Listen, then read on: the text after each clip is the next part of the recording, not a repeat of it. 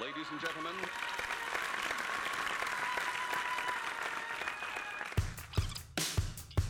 Oh my god.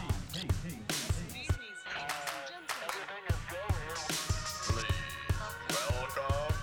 Recorded in British Columbia. You're listening to Pacific Sound Sound Radio. Hello and welcome to Pacific Sound Radio, your go to source for everything happening in the Vancouver music scene. I'm James Olson, and thank you for joining us on the latest installment of Quarantine Edition. This week's episode is going to be a little different and a little bit more on the serious side of things.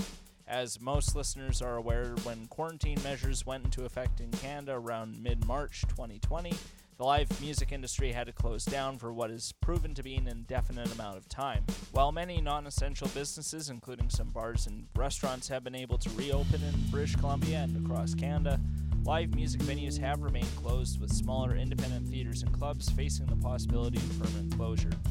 Multiple news sources have reported that over 90% of indie music venues in Canada will not survive unless they get financial assistance from the government.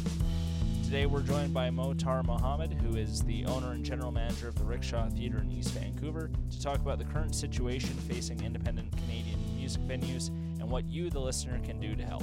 Thank you so much for uh, for coming on the show. Um, uh, when you had sent me the email, and we'll get into the details of it, I thought this would be a, a great opportunity to, to reconnect and bring you back on so we can talk about um, an issue that's very uh, important to uh, to this program. Um, so we've had had you on the show previously and uh, actually featured the band Sunday Morning, who played the last show at the Rickshaw before the venue had to close in compliance with quarantine measures in March of 2020.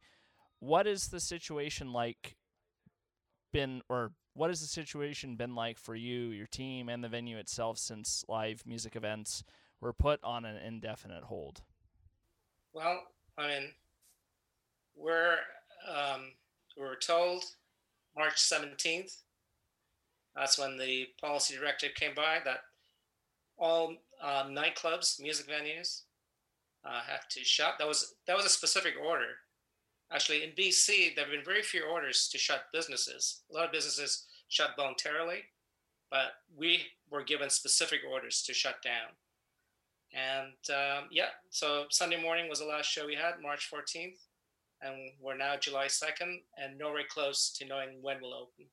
multiple and kind of on that multiple news organizations including exclaim and pace magazine have reported that over 90% of uh, indie music venues in canada will not survive unless they get financial assistance from the government as a music fan and a musician myself i was really alarmed when i first heard this statistic um, for, based off your understanding you know why is the current economic situation for the live the live music industry as fragile as it is? Well, live music industry is, has been fragile in any case. And so what this has done is just highlight the fact that you know we're, we're we have a pretty fragile ecosystem in the in the live music industry. Just music basically, and a lot of people uh, like myself who are who own uh, music venues like throughout the throughout the country, um, small businesses. What drives us is passion more than the bottom line, and so you know we put in untold hours to try and make our business work because we like what we do. So I mean, there's some intrinsic value there, uh, which compensates for the lack of monetary um, returns. Uh, not saying that you know we don't make anything. We uh, we wouldn't do it if we you know didn't make anything. But um, so what this uh, pandemic has highlighted is that even a slight nudge of um, adversity can have a huge impact. We, um, unlike other industries, and you know, service industries or retail, when you're specifically in the live music business, your lead time is huge. You can't just open up and all of a sudden, you know, book bands the next day. So with us, being closed has had a huge detrimental effect of all the bands that we had booked. Like I've had to cancel 60 shows, uh, and I've got about 30 more uh, on my books that will likely get canceled. uh, this year, and then I had about 50 other dates that had holds on them. So that will have to be scheduled or gone forever. But that's going to take a huge long time as well. So in the absence of zero revenues and still having costs like rent and insurance and property tax and utilities, that's why we're in dire straits. And that speaks to another detail that was circulated pretty wildly, or pretty widely, I should say, on a few different music blogs I, I follow that there's this pretty broad understanding that live music in terms of things going back to quote unquote normal some folks uh, are thinking like fall 2021 at the at the earliest because of the lead times with Yeah. booking Exactly. I mean, yeah, uh, there's there's no real timeline. This is this is the frustrating part of the whole thing is we don't know. I mean, when they were announcing the different phases of reopening in, in BC, large gatherings and nightclubs, uh, and music venues were specifically mentioned as not opening until phase four. And phase four is defined as when there's a vaccine or a treatment. So, even in the best case scenario, let's say a vaccine is ready by January, we won't be ready. Uh, we will have some small local bands, sure, but we won't be fully functional until at least three to six months after that. So that's a huge gap between March 2020 and maybe even August, July 2021. That's a long time to carry all the cost burdens and not having any revenue at all. So that's why we're, we're pushing um, the federal uh, Minister of Heritage to release or allocate some funds to an area where they've traditionally um, have ignored the independently owned um, venues, and maybe rightly so to a certain extent. But funding has generally gone to not-for-profits and artists themselves, like Factor and everything else. But we've had to just rely on our ability to try and raise money as much as possible ourselves. Um, so we, were trying to educate the um, the heritage minister and people, mostly in the federal, because provincially we have Creative BC with their Amplify program, and they understand. They understand that we're critical in the development of uh, live music and musicians, and so you know they've been allocating some funds to help us through, which is great. But it's the federal government that just don't seem to get that we're really important in the overall ecosystem of live music in Canada. Um, without independent music venues uh, like ourselves, where will musicians go to um, hone their skills and uh, you know maybe pubs? But then after that, what do you do? You can't go from pubs to arena rock. So I think we're we're finally getting through to them that we're really important uh, and, and the reason for our existence. So yeah, the whole drive um, behind this coalition of um, Canadian independent venues was to highlight, you know, who we are, just educate them who we are, why we're important to the overall um, scheme of things of live music in Canada, and why without any funding, um, nine out of ten venues will shut down. and i'm glad you brought that up how did you get involved in the canadian independent venue coalition and what is this group currently doing to help ensure the survival of the live music industry in canada Right. So we've had numerous meetings with the Canadian Live Music Association. It's a big umbrella group that uh, advocates on behalf of everyone in the live uh, music industry, um, festivals, uh, not-for-profits, people like us. What we found are, you know, venue owners that were on these calls uh, found that uh, our specific sector wasn't being um, necessarily highlighted, and we felt like we were just slipping through the cracks. And so, um, a few of the people on the call, we decided we would just create this coalition so that we could um, highlight our plight and also, like I said, educate the government and, and, and every actually public at large on who we are. You know, people have this misconception that we're just beer halls with live music, where that's not really the case. We're live music venues that have to sell beer to, to try and make ends meet because we get no funding from the from the federal government. So we felt um, we needed a voice, and so we created this coalition um, within the last six weeks or so. And we've done a lot of uh, advocacy work. We've had a lot of artists uh, on board. They've done little short videos um, explaining to everyone who would want to listen why venues like ourselves um, have been important in the development. And right to the uh, to the members of parliament as well as the heritage minister about paying attention to our sector specifically. And so we've created this website called supportcanadianvenues.ca. It explains, uh, you know, what's at risk and what people can do to um, speak on our behalf and write to their MPs and write to the minister. And we've created templates, a letter that you can just sign off. You don't even have to think about your own words and just yeah just to highlight the fact that we're important. Um, i think we're important. So and just uh, you know i think there's a tendency where people think that someone else will take care of it. But right now this is very much a grassroots campaign to let people know that we're it's you know it's it sounds stark and staggering that nine out of ten venues will shut but that's a that's a reality. And that's not just in canada. That statistics is the same as in the us and in the UK, it's remarkable how throughout the world, um, you know, 90% of venues have indicated they'll shut down, um, you know, within six months. Yeah, with it being as stark as that is, the drive to prevent that from happening is really. Sorry, I'm trying to think of the right word, but it's uh, yeah, it's uh, it's we've it's, got our backs yeah. against the wall here, and we can't, you know, we can't be quiet and hope for the best. We have to do something and and and let people know specifically that we need help. Um, we haven't done that in the past because, like I said, we've we've uh, used our wit and our own cash to try and get through.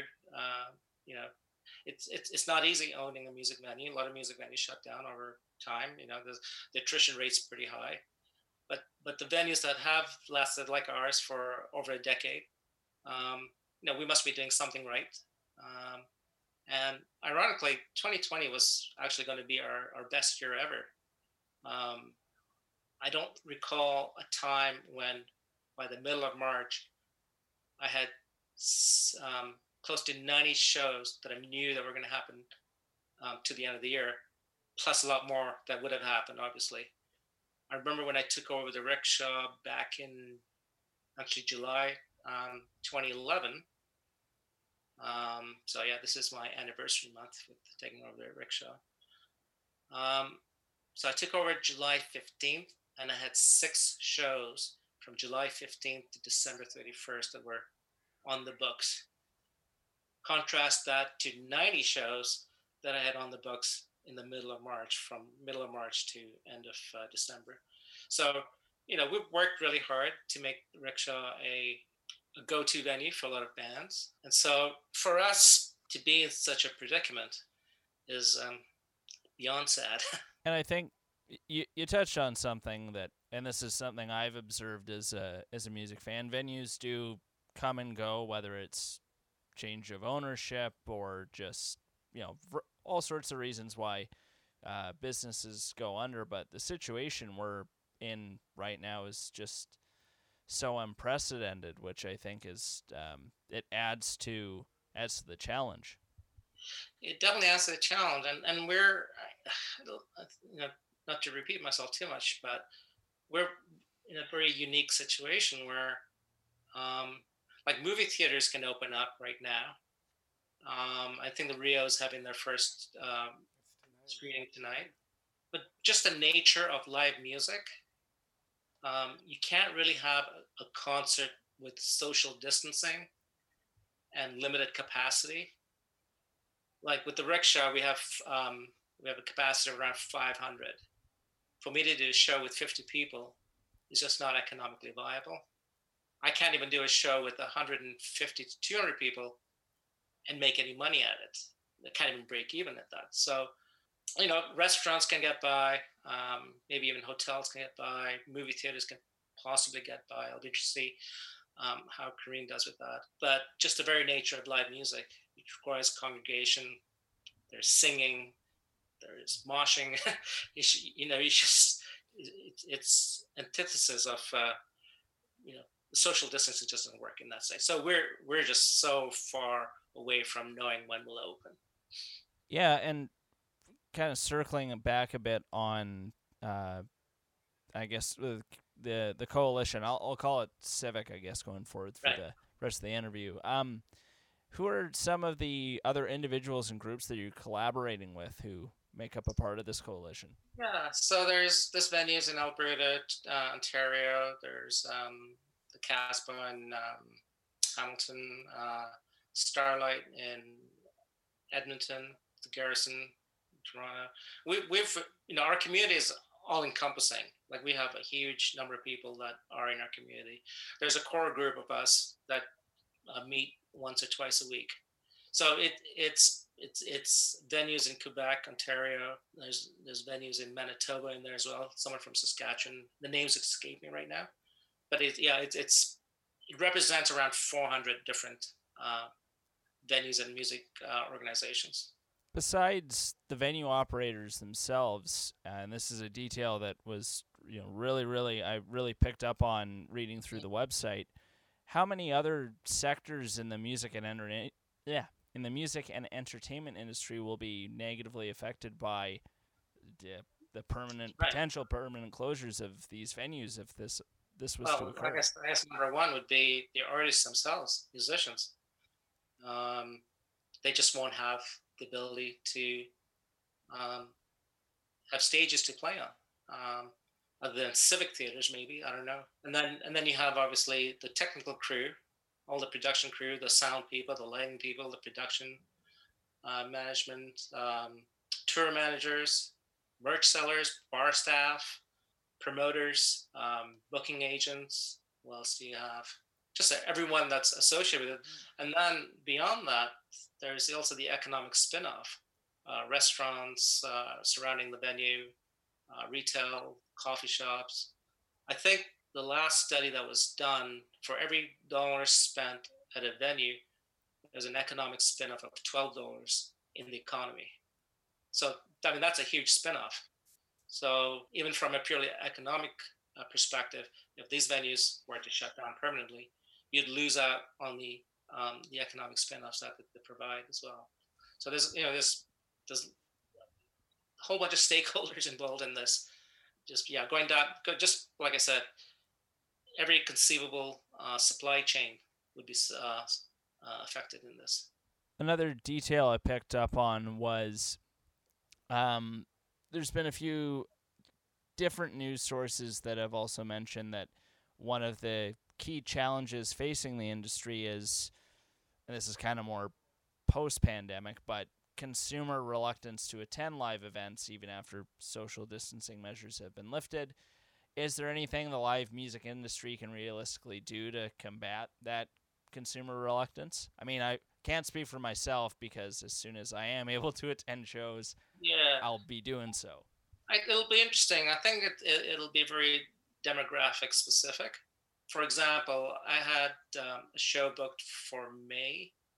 Um, Martin Barre, who's the guitarist from Jethro Tull, you know, by by the middle of March, we knew that that would have to get postponed, and it got postponed to November of this year, and then subsequently got postponed to September of next year now.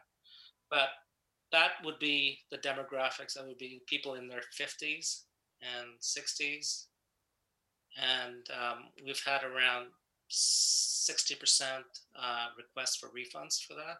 And you know, like I said, the the older group will will be more reluctant to come back. But some of the other shows where we've had um, would attract the more people more in their twenties. Um, we've seen an attrition rate of maybe 25%, 20, 25%. So there you can, that sort of speaks to, you know, the reluctance of some audience members to come back and not others. I think live music is such a thing that if it's in your blood, you're gonna go. it's uh, the number of times when people have reached out to me and that how much they miss going to uh, concerts. I think once we're operational, I don't think it's going to take long for people to overcome their reluctance to go. And it, again, just by the by the um, severe nature of the fact that we'll be the last to open, it's when people will feel safe to go out anyway, and we'll have a vaccine or a treatment by then. So I think to allay people's fears, we'll have measures in place by then that we don't have right now. So people are looking at it from today's lens uh, and are now reluctant to go. But when we get to that point in time when we're allowed to open, um, the world will be uh, uh, sort of in a different place by then.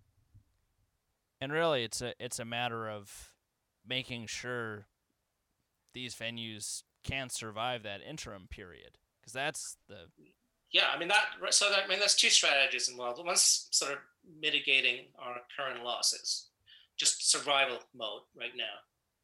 And then the second phase which is equally as important is the recovery phase. Because like i said before we're not going to just turn on the lights and here we go we've got bands playing there's going to be another period of time when yes, we'll be allowed to have concerts, but we really won't have that many acts. And so we'll be bleeding cash then as well. So it's just not, you know, right now we're focusing heavily on um, this first initial phase of funding, just so that we can still have a venue. But then is once we are at that stage where we can start showing, uh, having booking acts, there'll be a period of time when our calendars will be full again. And I guess part of that, I'm looking very far in advance, but I guess part of that will also depend on where Canada will be and where our neighbors in the US will be because I imagine the majority of the touring acts that come through uh, the rickshaw are I, I, would imagine even more so or have come from the states than from other parts yeah. of Canada. Well, well, yeah, for sure. And, and our business would not survive without touring acts and it's really not even just the states um, bands based in the states. Even touring acts from Europe, they're not going to tour just Canada uh, to make it worth their while. They're going to tour North America, so that means the U.S. as well. So they'll have to go into the U.S. and then come up to Canada. So so regardless whether they're U.S. based uh, bands or European bands, you still have to cross the border. And if there's still travel restrictions, and if the U.S.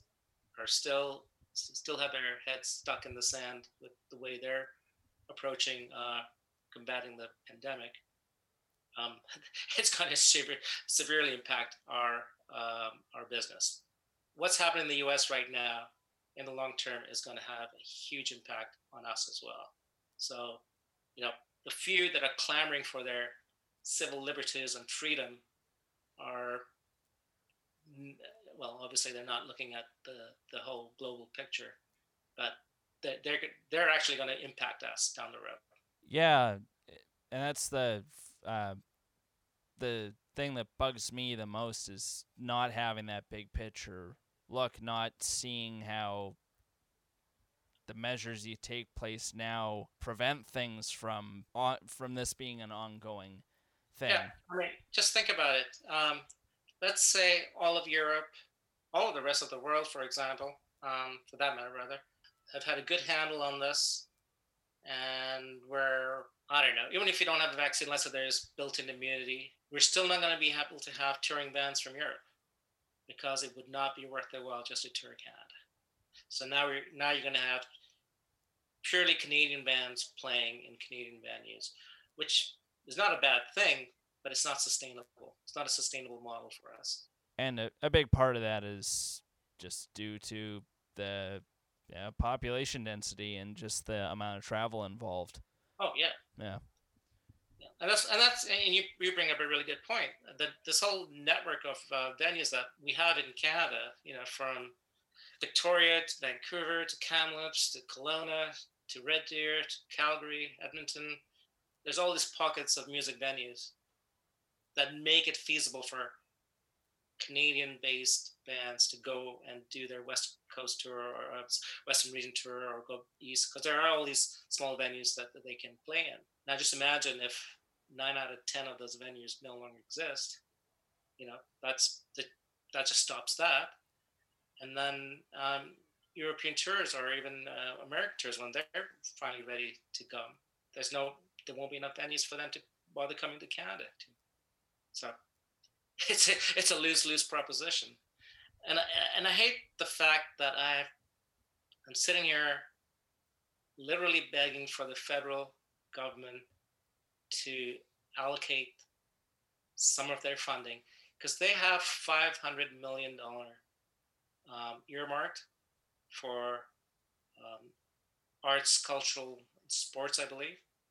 And right now they've um, announced 20 million um, of what they're calling the phase two funding, which is going to happen imminently.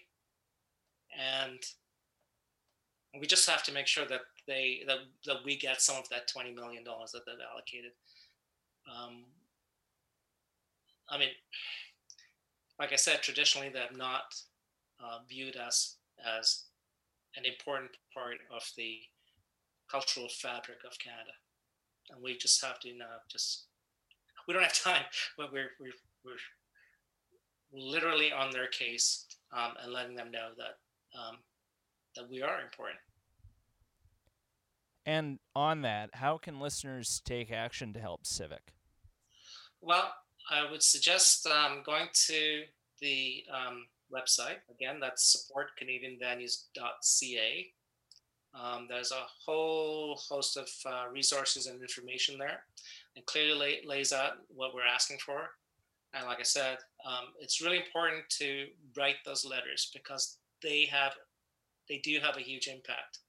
Once uh, MPs realize their constitu- Constituency. um, No are actually interested in this topic, you know, and have the sheer volume of letters, it does resonate and they will bring it up. So it's really important that they, they do that. And then, you know, follow all the socials. Um, we've just released um, yesterday a video from uh, Gord Sinclair and I forget who else from the Tragically Hip explaining why uh, independent venues are really important and was important in the development of them. Dan Mangan has just done one today. We've had Mother Mother. We've had you know a whole bunch of people, Bif Naked, um, who have spoken in support of uh, supporting independent venues. And I do want to get into some of the, the details of um, the action items that are listed on the website. This is. Uh, I'm glad you brought up the uh, the letter writing because I did want to uh, get into that a little bit. That that approach might seem a little bit old fashioned to some listeners. Um, so I wanted to ask why uh, this is an important and effective way to get the government's attention about the severity of this issue. I think it's um, the sheer volume, right? Um, it's it's amplifying what we're our small group is trying to communicate to the powers that be. But when you have the rest of Canada, uh, you know, or at least a subsection of rest of Canada who um, treasure the arts, also amplify our message, it it, it does make a huge uh, impact. And it's not entirely old fashioned because you can just email it. You don't actually have to write the letter, sign it, put it in an uh, envelope, and, and mail it. It's it. We, we've given you um, email addresses where you can actually send um, that letter to. But yeah, it seems like that's that that traditional form of advocacy has always been um, effective. Another action item that's listed on the website is supporting local businesses. What are some tangible and meaningful ways that listeners can do this? I'm assuming you mean uh, um, Support local. so just local anywhere or just I, I, I uh, I'll have to refer back to it. Um, my focus has been supporting local venues, but uh, It might be more in reference to that. I was just talking Yeah, about yeah. one of the action items on the yeah, website. I I think um, you know some of us are, are trying to pivot to things like uh, live streaming, and we just had one last Friday actually, which I thought turned out really well with the two bands, uh, Oswald and uh, Wreck Beach. So you know, just uh, really and selling merch for us, I guess there's there's really not that much more that they can do other than um, keep engaging with us. I, think the rickshaw of all the venues that I've seen in town are probably the most um, prolific, I guess, in our social media presence since we shut down. I think we've we've posted something every day since we've shut down, um, just to let people know that hey, we're around and we're we're advocating for all the other venues in town and around the country, and then you know just letting people not forget us and also live music in uh, concerts in general as well. But that's the only reference I can think of about supporting local business. I mean, always support local business, uh, regardless. Of course. And I'm glad you mentioned the live stream concert that you recently did. Do you have any plans to do more events like that uh, in the near future? Yeah, no, we've got a few bands that have reached out to us, especially after that uh, live stream we did, because they, they thought it was really good. Um, so yeah, we will have a few more of those. It's really tough to monetize that. Um, you know, the one that we did, um, the bands agreed to be guinea pigs for us, and uh, and we had a donation button, and it offset some of my cost. Um, not you know maybe half of my the cost of, of actually doing it. Um, but we are looking at uh, a new initiative uh, called Sound On, um, through uh, Music BC, uh, where they are um, that they are giving out grants for doing live streaming. So there's an application uh, form that you have to go through, and uh, they know that the rickshaw is really interested in, in doing more live streaming. Personally, for me, you know, for me, it's not a money making thing at all. It's just keeping our uh, production crew busy, making sure bands have somewhere to play, as long as my costs are covered, that's my primary goal. It's not meant to be any form of a revenue generator or a fundraiser or like that. It's just, you know, sure, there's branding involved, so there's a marketing aspect to it, but mostly it's just making sure our, our, our production and tech crew um, are keeping busy and also advancing their own uh, technical skills as well. We've learned a lot with, um, we, we actually prior to Oswald and Wreck Beach, we did something with uh, Bishop's Green as well, and and they'll be releasing it. Uh, those, those, there's a lot of post production involved with that one, so it's not tr- truly a live stream. Even even the Oswald and Wreck Beach, we did film it. Uh, we did uh, film it the night before, um, and just um, made sure that, much like this interview, uh, we um, out anything that didn't make sense. But for the most part, it was just pretty much the way we had um, uh, taped it. So, um, yeah. So for me, it's we'll definitely do that. I just have to figure out how um, costs are covered, and then you know the bands can and get something out of it as well. But Sound On is actually a program where they will pay the bands and the venue for putting on shows. It's not a lot of money uh, so far that they've got, and I'm sure that their intake of applications will be pretty huge. So it'll, you know, they'll they'll give the money out until it runs out. And I imagine with the intake, it's probably going to run out a lot quicker than that September 30th final cutoff date. Oh yeah, no, it's it's to run out pretty quickly as well. So um, I've had good conversations with them so far, and so you know they they they know we're going to. I've already got two or three um, dates with uh, a couple of bands. We're just finalizing, you know, who the support bill will be and stuff like that. And that can take time. Even putting on a local show is not the easiest thing either, because it's it takes time to of wrangle everyone and just make sure everyone's dates work fine and everything like that. And um, even the best laid plans go awry sometimes. So this is critical that people who are committed to it actually follow through. Otherwise, it's just when you're doing a live stream show, it's you, you, you have many points of failure. and so, um, yeah. So we will. Short answer: Yes, we will be doing some more.